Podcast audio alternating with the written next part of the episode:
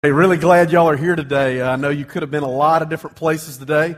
Uh, you didn't even have to come to church. Uh, and then, as, if you wanted to go to church, there's no shortage of ones to come to in Greenville County and Spartanburg County.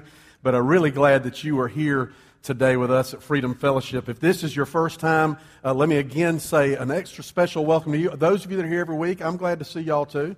Uh, but those of you, if it's your first time, I really am glad to uh, glad to see you here today. And just want to let you know we do this every week, and we do it right in here every week. And, uh, and so we'd love for you to come back with us. What you saw right there, we're starting a new series of messages today called Cover to Cover. We're obviously going to talk about Jesus today. That's why we're here, but we're going to talk about Jesus every day during this series, every Sunday, and we're going to talk about the fact that Jesus, you can find him in Genesis all the way through Revelation, that Jesus is the central um, the central point of Scripture. He is the central event of history. And so that's, that's what we're going to talk today. And I hope that, that as you've come here today, that, that you will find something significant out of today.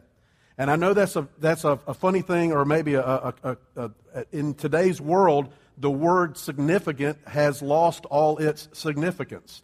Because we live in a world now where all of us, and I'm guilty of this, we advertise everything we do on Facebook and Instagram as if it's, we're the only people that's ever happened to.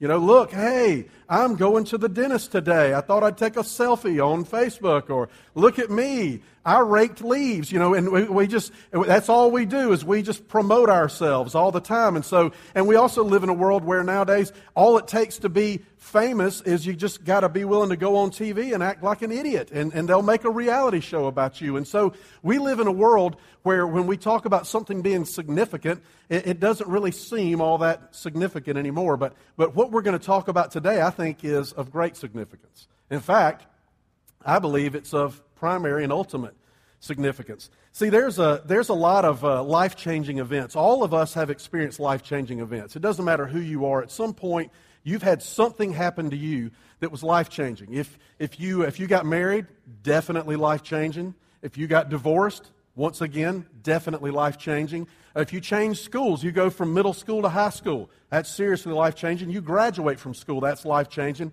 Uh, if you change jobs, life changing. Or if you are forced to change jobs because someone said they didn't want you to come back to work there anymore, definitely life changing, right? And all of us have been through life changing events. Well, life changing events are different than world changing events. And what we're going to talk about today is a world changing event.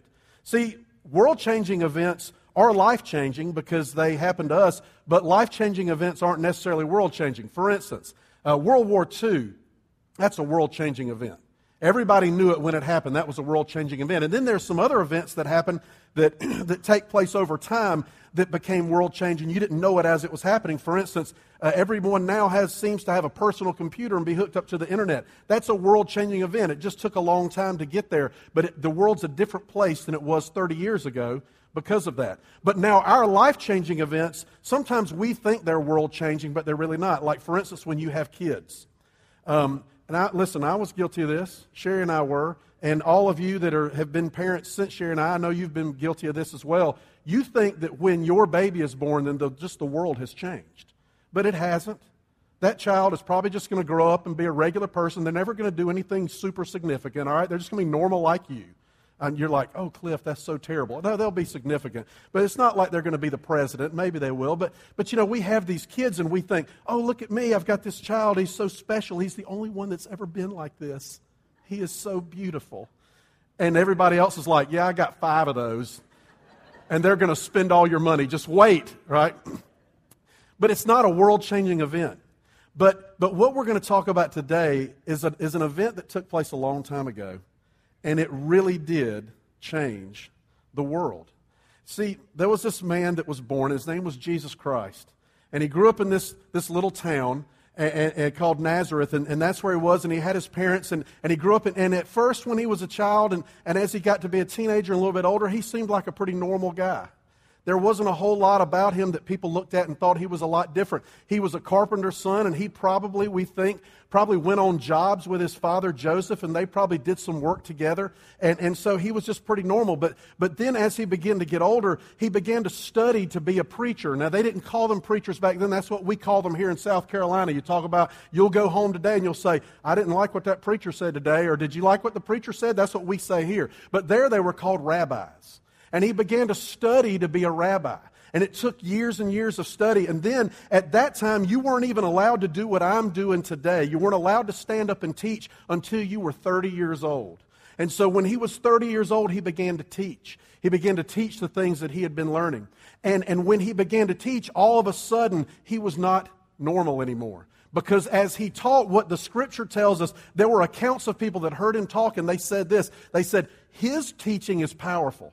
They said something is different. We've heard all the other guys that teach. We've heard all the other teachers of the law. We've heard them, and their teaching is just okay, but his teaching is different. His teaching has power behind it. And so all of a sudden, he was no longer normal. And then after his teaching, guess what he started doing then? He started healing people. Now, I'm not talking about TV preacher, 1 800 send me your cash, be healed preaching. I'm talking legit healings. I'm talking where a guy is carried in by his friends. He's never been able to walk. And then after Jesus touches him, he walks back home after it's over with. I'm talking people coming up to him that were blind and Jesus spitting on the ground and making mud and rubbing it in their eyes and them washing that out. And then all of a sudden they can see for the first time in their life. So he, he began to teach. He began to heal. And then all of a sudden everybody knew who he was.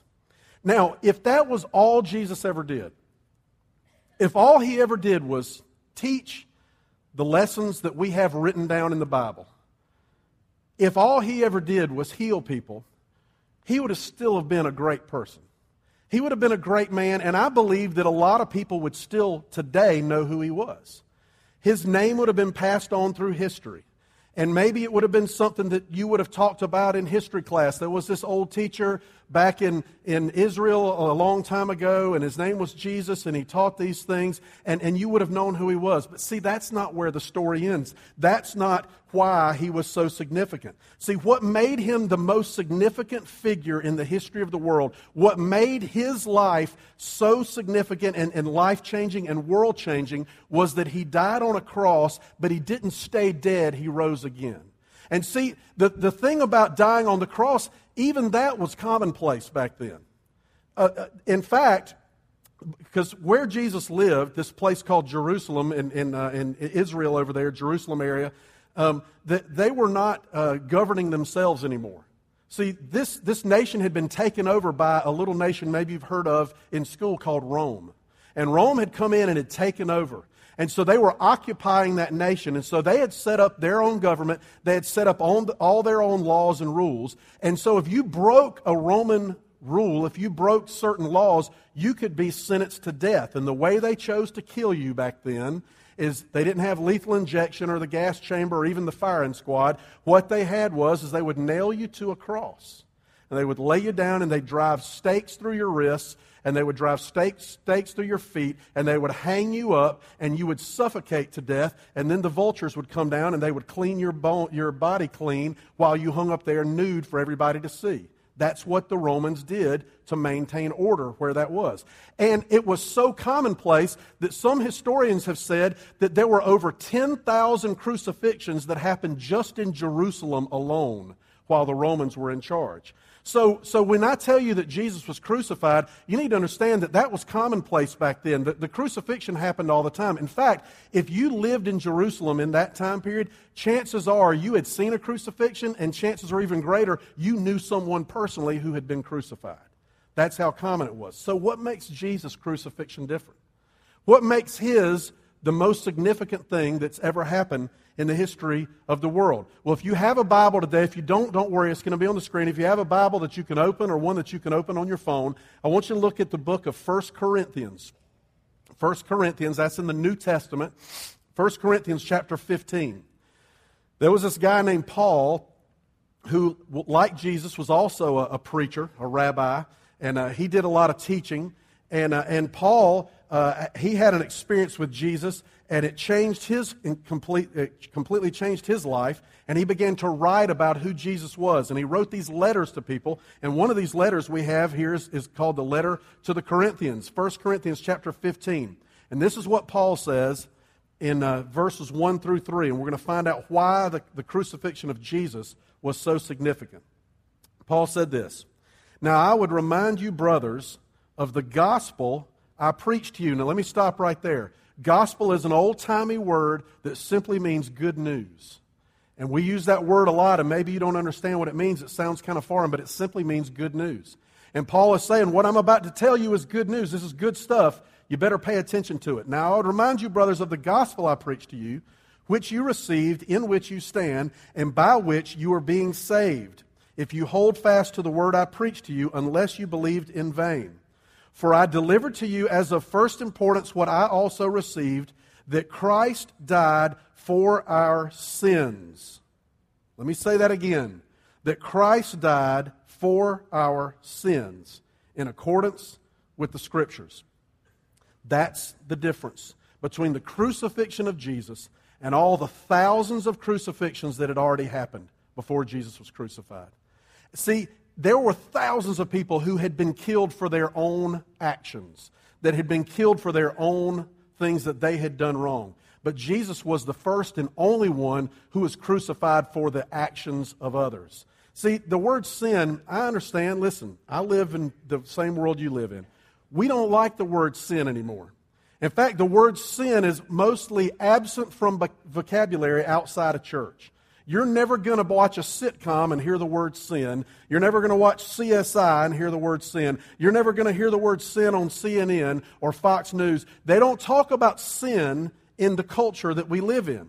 See, because everything that people used to call sin is now called acceptable. But what the scripture says and, and what it teaches clearly from beginning to end is that there are things that God has put in place, ways that we're supposed to live, and when we live opposite of the way God has instructed us to live, we have sinned. It's not a, I know it's not fun to hear about. But here's the, here's the other thing that, that the, the scripture teaches us about sin. In fact, the Apostle Paul, who wrote this book, he also wrote a letter to the, to the Romans, and it said this in the letter to the Romans said that all have sinned and fallen short of God's glory. Now, all in the Bible means all. It means you and it means me and it means sweet old ladies and it means everybody. We have all sinned. Now, as I stand up there today and you're thinking, Cliff, I came to church with my grandmother to make her happy, and now you're telling me I'm a sinner and a terrible person. I'm not telling you a terrible person, but I'm telling you a sinner, and I'm telling myself I'm a sinner. We've all sinned. None of us are perfect. And here's the thing that I think we know about that I think deep down we know it. I don't think you needed me to tell you that today. I don't know about you. How many of you, and, and uh, I want you to raise your hand because I, I want to just feel like I'm not alone up here. How many of you ever done something stupid? You just done something good. See, I, I, that's like one of my hobbies is doing stupid things. I majored in college in doing stupid stuff. And so I've just done, as I look back on my life, you know, I don't know if you've ever heard, sometimes you'll hear like interviews with famous people and they're saying, yeah, look at my life and I know I made some mistakes, but I wouldn't change anything. And I'm thinking, man, if it was me, if I could go back, I'd change a whole bunch of stuff. I've made some stupid decisions in my life. Now, I don't know about you, but, but have you ever made a stupid decision and you knew it was stupid, but you were in a situation where then you had to listen to someone else tell you how stupid it was. Now, those of you that are teenagers, you're like, yeah, I do that every day, and my parents are all the time on my case. You know, whether it's parents, whether it's a boss, whether it's your spouse, whether it's uh, a principal, whether it's a teacher, whatever it is, sometimes we do stupid things, and then someone wants to tell us how stupid it is, and you're sitting there thinking, okay, yes, you're right. I, I really don't need you to tell me that. I know that it's stupid. I don't have to have anyone remind me of it. I think that's the way our lives are. I think that's the way we are when it comes to sin. I think that deep down inside, we know we're not perfect. I think that deep down inside, we know that we've done things that are selfish. We know we've done things to manipulate other people. We know we've done things on purpose to hurt someone else. And when we're all quiet, when we're all alone at night and the lights are turned off and you're laying there trying to get to sleep, that kind of stuff comes into our mind. And I want you to know today that what the Scripture says, what the Apostle Paul here says is true. That when Jesus died on the cross, that he died for that stuff in your life. That that's the reason why he went to the cross. And see, the Apostle Paul, in another book that he wrote, he said it this way. He said that while we were still sinners, Christ died for us. So here's the good news about that, is that that means he died for sins that had not even yet been committed. See, when Jesus died, we're talking about that happened a couple thousand years ago. I wasn't around then. I hadn't been born. My life of doing stupid things hadn't even started yet. But when Jesus went to the cross and he died, he died for the sins that I would commit later on. He died for the sins that I'll commit next week. He died for the sins that I'll commit next year. He died for all sins. And that's what the gospel is all about. That's the good news, is that someone went and took your punishment for you. That punishment was for me. That punishment was for you. That punishment was for all of us who are sinners. But Jesus took it for us instead.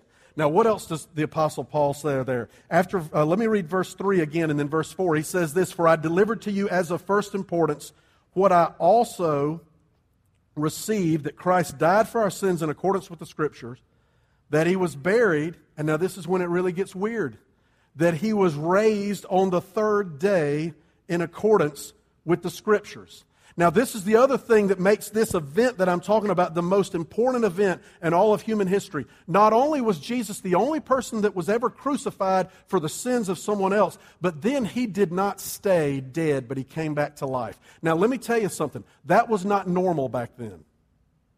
Because I think sometimes we read the Bible and it's like, oh, yeah, this happened a long time ago. And back then, that kind of stuff just happened. People came back to life. No, it was just as weird then as it is today. Imagine with, if, with, with me, if you will, that, that someone we all know has died. And after the service, I say, hey, they're having a visitation down at Wood Mortuary. And so we all get together and we drive down and we go to Poinsett Street in Greer and we go around the back of Wood Mortuary, where probably most of you have been. And we walk in. And as we're getting ready to come in, there's Greg Jones who runs the mortuary standing there with his suit looking good like he always does. And he looks at us and he says, Hey, I don't know what y'all are here for, but the guy that you came to see just a while ago, he busted out of the casket and walked out of here. I mean, that would be crazy, wouldn't it? And it was just as crazy back then. That kind of stuff just did not happen. But what Paul's saying is, listen, it happened here. I'm telling you that, that Jesus was, was crucified. Not only was he crucified, but he was put in a tomb and he did not stay in the tomb. And then what Paul says about that is that he says in verse 3, he says, I delivered to you as of first importance. That is what he's saying is this is the most important message that we can talk about. Now, I don't know, I don't know what your church background is today as you're here. I don't know if you grew up in church and you walked away because you just got tired of what church was all about. I don't know if you've never been to church, or I don't know if you've, you've uh, you know, this is, you've been coming for a while, whatever it is. But I will tell you that as a pastor, sometimes we can be guilty of not being very clear of what message we're trying to communicate as a church. And maybe you've heard some messages that a pastor has communicated and you just didn't like it. My daddy talks about he grew up in church his whole life, and he talks about different pastors they had come through his church when he was young. And he said he he said we had this one pastor. He said the only thing I think he wanted to talk about was how much he didn't like Catholics. Now I'm sure that's not all that pastor talked about, but as a child, that's what my daddy heard. And I don't know what you've heard coming out of this church or any church. Maybe you've heard some messages you don't like. Maybe you've heard some messages that to you sound hateful, that sound mean, and you just don't, don't deal with it. You don't like it at all. But I want to be very clear to you today. I want to be crystal clear, as clear as I possibly can be. And if you don't hear anything else, I want you to hear this. So tune in right now. That the most important message that we can share as a church, the most important message that there has ever been is this that Jesus Christ died on a cross. He really died that he was put in a tomb, he was really buried, and that on Sunday morning his heart began to beat and breath entered his lungs, and he stood up and he walked out of that tomb just as alive as you are today. That is what I want you to understand as the truth. That's the most important message that we can talk about. And Paul says that. That's the important message. And that's the message that has changed the world. And that's the message that can change your life today. Now, let's just address the, uh, the elephant in the room here. I'm standing here and I'm telling you that a guy that lived 2,000 years ago died and came back to life, and you're thinking, Cliff, am I just supposed to take your word for that? I understand that that's hard to accept. And, and here's the way, what I know about you is maybe there's some of you right now that are thinking, that's a bunch of malarkey. Maybe not malarkey, you're probably using another word that I don't want to say up here on stage. And, uh, but you're thinking that. That's, that's just crazy. But you're not going to say that out loud because your mama raised you to be polite and not to talk while other people are talking. And I appreciate your mama for doing that so that you're still listening to me. But let me tell you what the Apostle Paul said about that. This is what Paul said about, okay, I understand this is hard to believe, but look what he says. Look at verse 5. It says, well, first of all, verse 4, it says that he raised, raised again on the third day according to the scriptures. Then verse 5, and that he appeared to Cephas, then to the twelve, then he appeared to more than 500 brothers at one time, most of whom are still alive, though some have fallen asleep. Then he appeared to James, then to all the apostles. What Paul is saying here is he's saying, listen, I understand that what I've just told you sounds crazy. I understand that it's not normal for a man to, to die and then come back to life. But if you don't believe me, I'm going to give you a list of people that you can go and ask because they saw it for themselves. These were eyewitnesses. They were there. They saw Jesus alive. They saw Jesus die on the cross. And then they saw Jesus alive again. And see, he lists off people that we know about. We, we can read their stories in other places in the Bible. See, what the New Testament is the New Testament is a collection of eyewitness accounts.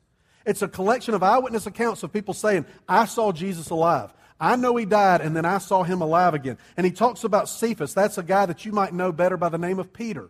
Peter was his, his nickname. And, and Peter was a guy who he followed Jesus around for about three years, and he was kind of Jesus' right hand man. And, and then when, when Jesus was arrested and was about to be crucified, Peter got brave and he said, I'm going to follow him. I'm going to all the rest of everybody else ran off. I'm going to follow him. And then he was brave right up until a little 12 year old girl looked at him and said, Aren't you one of Jesus' followers? And he said, Oh, I'm scared. And he ran home.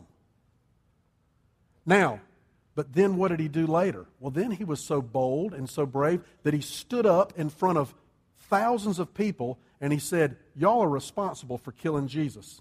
And you need to turn from your wicked ways and you need to give your life to Jesus. And it says that 3,000 people did that on that day. Now, what causes the change in a man that he would be scared of a little girl's accusation to stand it up in front of people, didn't care if he got arrested, didn't care if he got murdered? What would cause that change? I'll tell you what caused that change because he saw a dead man alive again walking around and he got to talk to him.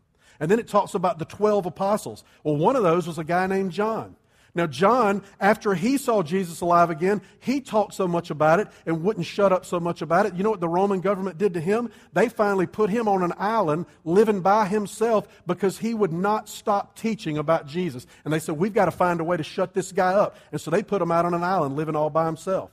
And then it says there that, that, Paul mentions James, that you can go ask James. Let me tell you who James was, and this to me is the most amazing one out of all. James was Jesus' baby brother. Now, how many of you had a brother or a sister that was older than you that ever did everything perfect and you grew up in their shadow and you resented them for it? Any of you ever had that? Yeah, I know some of y'all did. See, I was the oldest in my family, and I set the bar really low for my younger sister. I made like C's and B's in school, so she never had to have a teacher say, "Oh, you're Cliff's sister. We're expecting big things from you." But but imagine imagine growing up. Imagine growing up in the shadow of Jesus. That's what James had to deal with. The perfect son, the perfect brother, the perfect friend. And that was who he had to grow up in the shadow of. And James resented it so much that we know that before Jesus was crucified, James didn't believe that Jesus was who he said he was. He didn't believe Jesus was the Son of God. In fact, there's one story in Scripture where it says that Jesus is teaching, and James and some of his other brothers show up where Jesus is teaching and try to get him to shut up and come back home. Come on, Jesus. You know that's not who you really are. Quit deceiving these people. Just come on back home to the carpentry shop and be quiet. That's what James did. But then you know what happened? Jesus was crucified, Jesus was resurrected, and guess who became a believer?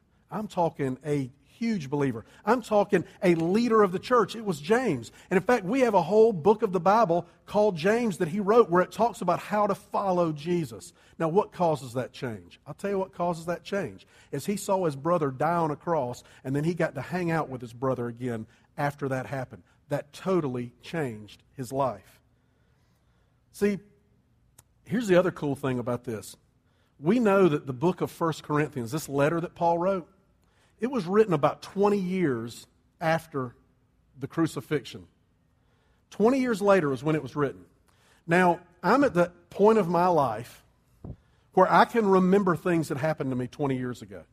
Some of you are that way too. Now, I understand that I'm probably going to get to another point in my life where I can no longer remember those things that happened to me 20 years ago. But right now, I'm in that area where I'm old enough to remember things that happened 20 years ago, and I'm young enough not to have forgotten them yet. And, and um, this coming September, September of 2014, Sherry and I will have been living in Greer for 20 years. We moved here in September of 1994.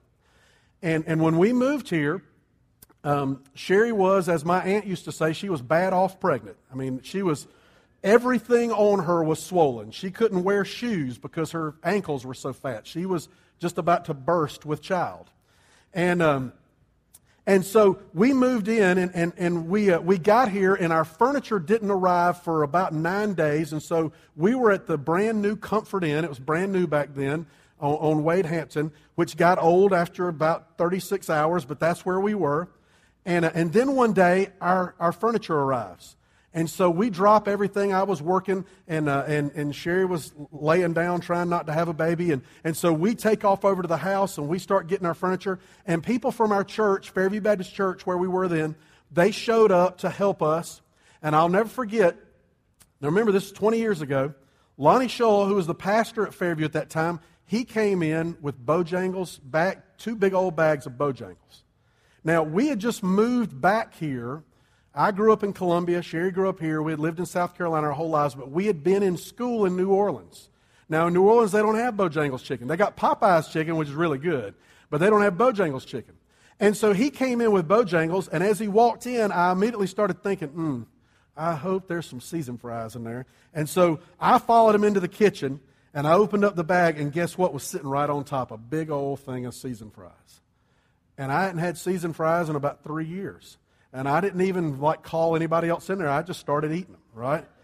I loved them. Because in, in the top 10 of fast food fries, for me, Bojangles seasoned fries is number one. McDonald's is number two, but Bojangles seasoned fries is number one. And I was eating those fries and I was just loving it and enjoying it and thinking to myself, man, it's good to be back in South Carolina where I can get some seasoned fries. I love that. Now, that happened 20 years ago.